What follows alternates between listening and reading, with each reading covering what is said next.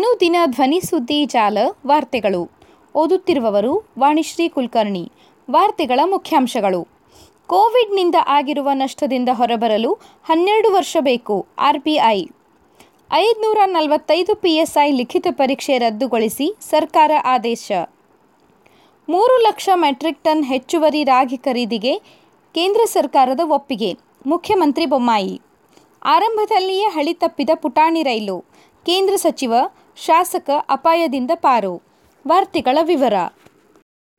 ಕೋವಿಡ್ನಿಂದ ಆಗಿರುವ ನಷ್ಟದಿಂದ ಹೊರಬರಲು ಹನ್ನೆರಡು ವರ್ಷ ಬೇಕು ಆರ್ಬಿಐ ವರದಿ. ಕೋವಿಡ್ ಹತ್ತೊಂಬತ್ತು ಸಾಂಕ್ರಾಮಿಕದಿಂದ ಆಗಿರುವ ನಷ್ಟದಿಂದ ಹೊರಬರಲು ಭಾರತದ ಆರ್ಥಿಕತೆಗೆ ಹನ್ನೆರಡು ವರ್ಷಗಳು ಬೇಕಾಗಲಿವೆ ಎಂದು ಭಾರತೀಯ ರಿಸರ್ವ್ ಬ್ಯಾಂಕ್ನ ಮುಂಬೈ ವರದಿ ಹೇಳಿದೆ. ಸಾಂಕ್ರಾಮಿಕದ ಅವಧಿಯಲ್ಲಿ ಭಾರತದ ಆರ್ಥಿಕತೆಯು ರೂಪಾಯಿ ಐವತ್ತೆರಡು ಲಕ್ಷ ಕೋಟಿಗಳಷ್ಟು ಉತ್ಪಾದನಾ ನಷ್ಟ ಅನುಭವಿಸಿದೆ. ಎರಡು ಸಾವಿರದ ಮೂವತ್ತ್ನಾಲ್ಕು ಮೂವತ್ತೈದರ ವೇಳೆಗೆ ಈ ನಷ್ಟದಿಂದ ಹೊರಬರುವ ನಿರೀಕ್ಷೆ ಮಾಡಲಾಗಿದೆ ಎಂದು ಎರಡು ಸಾವಿರದ ಇಪ್ಪತ್ತೊಂದು ಮತ್ತು ಇಪ್ಪತ್ತೆರಡರ ಕರೆನ್ಸಿ ಆ್ಯಂಡ್ ಫೈನಾನ್ಸ್ ವರದಿಯಲ್ಲಿ ಅಂದಾಜು ಮಾಡಲಾಗಿದೆ. ಎರಡು ಸಾವಿರದ ಇಪ್ಪತ್ತು ಮತ್ತು ಇಪ್ಪತ್ತೊಂದರ ಮೊದಲ ತ್ರೈಮಾಸಿಕದಲ್ಲಿ ಭಾರೀ ಕುಸಿತ ಕಂಡ ಆರ್ಥಿಕ ಬೆಳವಣಿಗೆಯು ನಂತರದಲ್ಲಿ ತುಸು ಚೇತರಿಕೆ ಮರಳಿತು. ಆದರೆ ಎರಡು ಸಾವಿರದ ಇಪ್ಪತ್ತೊಂದು, ಇಪ್ಪತ್ತೆರಡರ ಏಪ್ರಿಲ್, ಜೂನ್ ಅವಧಿಯಲ್ಲಿ ಕೋವಿಡ್ನ ಎರಡನೇ ಅಲೆಯಿಂದಾಗಿ ಮತ್ತೆ ಇಳಿಕೆ ಹಾದಿ ಹಿಡಿಯಿತು.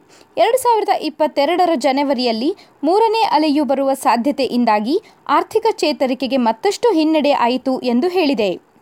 ಸದ್ಯದ ರಷ್ಯಾ ಉಕ್ರೇನ್ ಸಂಘರ್ಷದಿಂದಾಗಿ ಸರಕುಗಳ ಬೆಲೆ ಹೆಚ್ಚಾಗುತ್ತಿದ್ದು, ಜಾಗತಿಕ ಪೂರೈಕೆ ವ್ಯವಸ್ಥೆಯ ಮೇಲೆಯೂ ತೀವ್ರ ಪರಿಣಾಮ ಉಂಟಾಗುತ್ತಿದೆ. ಇದರಿಂದಾಗಿ ಜಾಗತಿಕ ಮತ್ತು ದೇಶಿ ಮಟ್ಟದಲ್ಲಿ ಆರ್ಥಿಕ ಬೆಳವಣಿಗೆಗೆ ಹಿನ್ನಡೆಯಾಗುತ್ತಿದೆ ಎಂದು ವರದಿಯಲ್ಲಿ ವಿವರಿಸಲಾಗಿದೆ. ನಷ್ಟದ ಅಂದಾಜು ಲಕ್ಷ ಕೋಟಿಗಳಲ್ಲಿ. ಎರಡು ಸಾವಿರದ ಇಪ್ಪತ್ತು ಇಪ್ಪತ್ತೊಂದು ವರ್ಷದಲ್ಲಿ ಹತ್ತೊಂಬತ್ತು ಪಾಯಿಂಟ್ ಒಂದು ಲಕ್ಷ ಕೋಟಿ ನಷ್ಟ. ಎರಡು ಸಾವಿರದ ಇಪ್ಪತ್ತೊಂದು ಇಪ್ಪತ್ತೆರಡರಲ್ಲಿ ಹದಿನೇಳು ಪಾಯಿಂಟ್ ಒಂದು ಲಕ್ಷ ಕೋಟಿ ನಷ್ಟ. ಎರಡು ಸಾವಿರದ ಇಪ್ಪತ್ತೆರಡು ಇಪ್ಪತ್ತ್ಮೂರರಲ್ಲಿ ಹದಿನಾರು ಪಾಯಿಂಟ್ ನಾಲ್ಕು ಲಕ್ಷ ಕೋಟಿ ನಷ್ಟ ಆಗಲಿದೆ ಎಂದು ವರದಿ ತಿಳಿಸಿದೆ. ಐದುನೂರ ನಲವತ್ತೈದು ಪಿಎಸ್ಐ ಲಿಖಿತ ಪರೀಕ್ಷೆ ರದ್ದುಗೊಳಿಸಿ ಸರ್ಕಾರ ಆದೇಶ. ಐದುನೂರ ನಲವತ್ತೈದು ಪಿಎಸ್ಐ ನೇಮಕಾತಿಗಾಗಿ ನಡೆಸಿದ್ದ ಲಿಖಿತ ಪರೀಕ್ಷೆಯನ್ನು ರದ್ದುಗೊಳಿಸಿರುವ ರಾಜ್ಯ ಸರ್ಕಾರ ಹೊಸದಾಗಿ ಮರು ಲಿಖಿತ ಪರೀಕ್ಷೆ ನಡೆಸಲು ಆದೇಶ ಹೊರಡಿಸಿದೆ. ಪಿಎಸ್ಐ ನೇಮಕಾತಿಯಲ್ಲಿ ನಡೆದಿದೆ ಎನ್ನಲಾದ ಅಕ್ರಮದ ಬಗ್ಗೆ ತನಿಖೆ ನಡೆಸಿದ್ದ ಸಿಐಡಿ ಅಧಿಕಾರಿಗಳು ಸರ್ಕಾರಕ್ಕೆ ಮಧ್ಯಂತರ ವರದಿ ಸಲ್ಲಿಸಿದ್ದಾರೆ. ನೇಮಕಾತಿಯಲ್ಲಿ ಅಕ್ರಮ ಎಸಗಿರುವುದು ಹಾಗೂ ನ್ಯಾಯೋಚಿತವಾಗಿ ನೇಮಕಾತಿ ನಡೆಸದೇ ಇರುವುದು ಮೇಲ್ನೋಟಕ್ಕೆ ಕಂಡುಬಂದಿರುತ್ತದೆ ಹೀಗಾಗಿ ಅರ್ಹ ಅಭ್ಯರ್ಥಿಗಳಿಗೆ ಅನ್ಯಾಯವಾಗದಂತೆ ಮರುಪರೀಕ್ಷೆ ನಡೆಸಲು ತೀರ್ಮಾನಿಸಲಾಗಿದೆ ಎಂದು ಆದೇಶದಲ್ಲಿ ಉಲ್ಲೇಖಿಸಲಾಗಿದೆ. ರಾಜ್ಯದ ತೊಂಬತ್ತೆರಡು ಪರೀಕ್ಷಾ ಕೇಂದ್ರಗಳಲ್ಲಿ ಲಿಖಿತ ಪರೀಕ್ಷೆ ನಡೆದಿತ್ತು. ಕಲಬುರಗಿ ಜ್ಞಾನಜ್ಯೋತಿ ಆಂಗ್ಲ ಮಾಧ್ಯಮ ಶಾಲೆಯ ಪರೀಕ್ಷಾ ಕೇಂದ್ರದಲ್ಲಿ ಪರೀಕ್ಷೆ ಬರೆದು ಆಯ್ಕೆಯಾಗಿದ್ದ ಹನ್ನೊಂದು ಅಭ್ಯರ್ಥಿಗಳ ಪೈಕಿ ಎಂಟು ಮಂದಿ ಅಕ್ರಮದಲ್ಲಿ ಭಾಗಿಯಾಗಿರುವುದು ಕಂಡುಬಂದಿದೆ.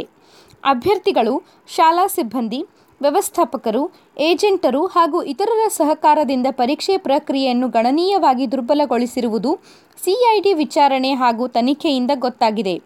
ಜ್ಞಾನಜ್ಯೋತಿ ಪರೀಕ್ಷಾ ಕೇಂದ್ರದ ರೀತಿಯಲ್ಲೇ ಇತರೆ ಪರೀಕ್ಷಾ ಕೇಂದ್ರದಲ್ಲಿ ಅವ್ಯವಹಾರ ನಡೆದಿರುವುದನ್ನು ತಳ್ಳಿಹಾಕಲಾಗುವುದಿಲ್ಲ ಎಂದು ಆದೇಶದಲ್ಲಿ ಹೇಳಲಾಗಿದೆ. ಮೂರು ಲಕ್ಷ ಮೆಟ್ರಿಕ್ ಟನ್ ಹೆಚ್ಚುವರಿ ರಾಗಿ ಖರೀದಿಗೆ ಕೇಂದ್ರ ಸರ್ಕಾರದ ಒಪ್ಪಿಗೆ. ಮುಖ್ಯಮಂತ್ರಿ ಬೊಮ್ಮಾಯಿ. ಮೂರು ಲಕ್ಷ ಟನ್ ಮೆಟ್ರಿಕ್ ಟನ್ ಹೆಚ್ಚುವರಿ ರಾಗಿ ಖರೀದಿಗೆ ಕೇಂದ್ರ ಸರ್ಕಾರದ ಒಪ್ಪಿಗೆ ನೀಡಿದೆ. ಈ ಮೂಲಕ ರಾಗಿ ಬೆಳೆಗಾರರ ದೊಡ್ಡ ಸಂಕಷ್ಟ ಬಗೆಹರಿಸಿದಂತಾಗಿದೆ ಎಂದು ಶನಿವಾರ ನವದೆಹಲಿಯಲ್ಲಿ ಮುಖ್ಯಮಂತ್ರಿ ಬಸವರಾಜ ಬೊಮ್ಮಾಯಿ ತಿಳಿಸಿದರು. ಅವರು ಇಂದು ನವದೆಹಲಿಯಲ್ಲಿ ಮುಖ್ಯಮಂತ್ರಿಗಳ ಹಾಗೂ ಸಿಜಿಗಳ ಸಮ್ಮೇಳನದಲ್ಲಿ ಪಾಲ್ಗೊಂಡ ನಂತರ ಮಾಧ್ಯಮದವರೊಂದಿಗೆ ಮಾತನಾಡಿದರು. ರಾಜ್ಯದ ಐದಾರು ಜಿಲ್ಲೆಗಳಲ್ಲಿ ರಾಗಿ ಬೆಳೆದ ರೈತರಿಗೆ ಬೆಲೆ ಸಿಗಬೇಕೆಂಬ ಕಾರಣದಿಂದ ಮೊದಲು ಎರಡು ಲಕ್ಷ ಮೆಟ್ರಿಕ್ ಟನ್ ರಾಗಿ ಖರೀದಿ ಮಾಡಲಾಯಿತು. ಪುನಃ ಬೇಡಿಕೆ ಬಂದ ಹಿನ್ನೆಲೆಯಲ್ಲಿ ನಾಲ್ಕುನೂರ ಎಂಬತ್ತೈದು ಕೋಟಿ ರೂಪಾಯಿಗಳನ್ನು ಮಂಜೂರು ಮಾಡಿ ಒಂದು ಪಾಯಿಂಟ್ ಹದಿನಾಲ್ಕು ಲಕ್ಷ ಮೆಟ್ರಿಕ್ ಟನ್ ಖರೀದಿ ಮಾಡಲಾಯಿತು. ರಾಗಿ ಹೆಚ್ಚು ಬೆಳೆದಿದ್ದರಿಂದ ಖರೀದಿಗೆ ರೈತರ ಒತ್ತಾಸೆಯ ಮೇರೆಗೆ ಕೇಂದ್ರ ಸಚಿವರಿಗೆ ಪ್ರಸ್ತಾವನೆ ಸಲ್ಲಿಸಲಾಗಿದೆ. ಕೇಂದ್ರ ಸರ್ಕಾರ ಒಪ್ಪಿಗೆ ನೀಡಿರುವುದರಿಂದ ರಾಗಿ ಖರೀದಿಯನ್ನು ಪ್ರಾರಂಭಿಸಲಾಗುವುದು. ಇದಕ್ಕಾಗಿ ಪ್ರಧಾನಮಂತ್ರಿ ನರೇಂದ್ರ ಮೋದಿಯವರಿಗೆ ಹಾಗೂ ಕೇಂದ್ರ ಆಹಾರ ಸಚಿವ ಪಿಯೂಷ್ ಗೋಯಲ್ ಅವರಿಗೆ ಧನ್ಯವಾದಗಳನ್ನು ಅರ್ಪಿಸುವುದಾಗಿ ತಿಳಿಸಿದರು. ಸಮಯ ನಿಗದಿ. ನ್ಯಾಯಮೂರ್ತಿಗಳ ಹುದ್ದೆ ಭರ್ತಿಗೆ ಸಮಯ ನಿಗದಿ ಮಾಡಲಾಗಿದೆ. ನ್ಯಾಯಮೂರ್ತಿಗಳ ಹುದ್ದೆ ಖಾಲಿಯಾಗಿ ಆರು ತಿಂಗಳು ಮುನ್ನವೇ ಭರ್ತಿ ಮಾಡುವ ಪ್ರಕ್ರಿಯೆ ಪ್ರಾರಂಭವಾಗಿ ಆರು ತಿಂಗಳೊಳಗೆ ಮುಗಿಯಬೇಕು. ರಾಜ್ಯ ಮಟ್ಟದಲ್ಲಿ ಕೇಂದ್ರ ಮಟ್ಟದಲ್ಲಿ ಹಾಗೂ ಸರ್ವೋಚ್ಚ ನ್ಯಾಯಾಲಯದಲ್ಲಿ ಎಷ್ಟು ದಿನಗಳು ಎನ್ನುವುದನ್ನು ಈಗಾಗಲೇ ಇರುವ ತೀರ್ಪಿನಂತೆ ಮಾಡಬೇಕು. ಕೆಳ ಹಂತದ ಅಧಿಕಾರಿಗಳನ್ನು ತುಂಬುವ ಕೆಲಸವೂ ಆಗಬೇಕು ಎಂಬ ಪ್ರಮುಖ ನಿರ್ಣಯಗಳು ಸಮ್ಮೇಳನದಲ್ಲಿ ಆಗಿವೆ ಎಂದರು. ಆರಂಭದಲ್ಲಿಯೇ ಹಳಿ ತಪ್ಪಿದ ಪುಟಾಣಿ ರೈಲು, ಕೇಂದ್ರ ಸಚಿವ, ಶಾಸಕ ಅಪಾಯದಿಂದ ಪಾರು. ಕೇಂದ್ರ ಸಚಿವ ಪ್ರಹ್ಲಾದ್ ಜೋಶಿ ಮತ್ತು ಶಾಸಕ ಜಗದೀಶ್ ಶೆಟ್ಟರ್ ಅವರಿದ್ದ ಪುಟಾಣಿ ರೈಲೊಂದು ಉದ್ಘಾಟನಾ ಪ್ರಯಾಣದಲ್ಲಿಯೇ ಹಳಿ ತಪ್ಪಿರುವ ಘಟನೆ ಹುಬ್ಬಳ್ಳಿಯಲ್ಲಿ ನಡೆದಿದೆ.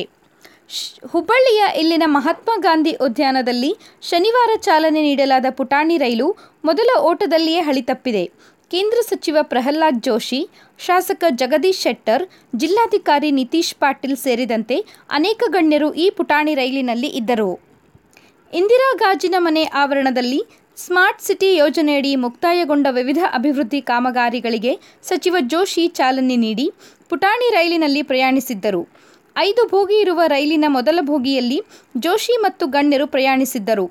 ನೂರು ಮೀಟರ್ ದೂರವಷ್ಟೇ ರೈಲು ಕ್ರಮಿಸಿತ್ತು. ಆಗ ಮೂರನೇ ಬೋಗಿಯ ಗಾಲಿ ಕಂಬಿ ಬಿಟ್ಟು ಕೆಳಗೆ ಜಾರಿದೆ. ಈ ವೇಳೆ ಸ್ಥಳದಲ್ಲಿ ಕೆಲಕ್ಷಣ ಆತಂಕದ ವಾತಾವರಣ ನಿರ್ಮಾಣವಾಗಿತ್ತು. ಆಗ ಭದ್ರತಾ ಸಿಬ್ಬಂದಿ ಮತ್ತು ಪೊಲೀಸರು ಸಚಿವ ಜೋಶಿ ಮತ್ತು ಇತರರನ್ನು ರೈಲಿನಿಂದ ಕೆಳಗಿಳಿಸಿದರು. ಸುಮಾರು ನಾಲ್ಕು ಪಾಯಿಂಟ್ ಎರಡು ಕೋಟಿ ರೂಪಾಯಿ ವೆಚ್ಚದಲ್ಲಿ ಈ ಪುಟಾಣಿ ರೈಲು ಯೋಜನೆ ಅಭಿವೃದ್ಧಿ ಪಡಿಸಲಾಗಿದ್ದು, ನಾಲ್ಕು ಹವಾನಿಯಂತ್ರಿತ ಭೋಗಿಗಳು, ಎರಡು ಎಂಜಿನ್ ಒಳಗೊಂಡಿರುವ ರೈಲಿನಲ್ಲಿ ನಲವತ್ತೆಂಟು ವಯಸ್ಕರು ಅಥವಾ ಅರವತ್ತು ಮಕ್ಕಳು ಏಕಕಾಲಕ್ಕೆ ಪ್ರಯಾಣಿಸಬಹುದಾಗಿದೆ.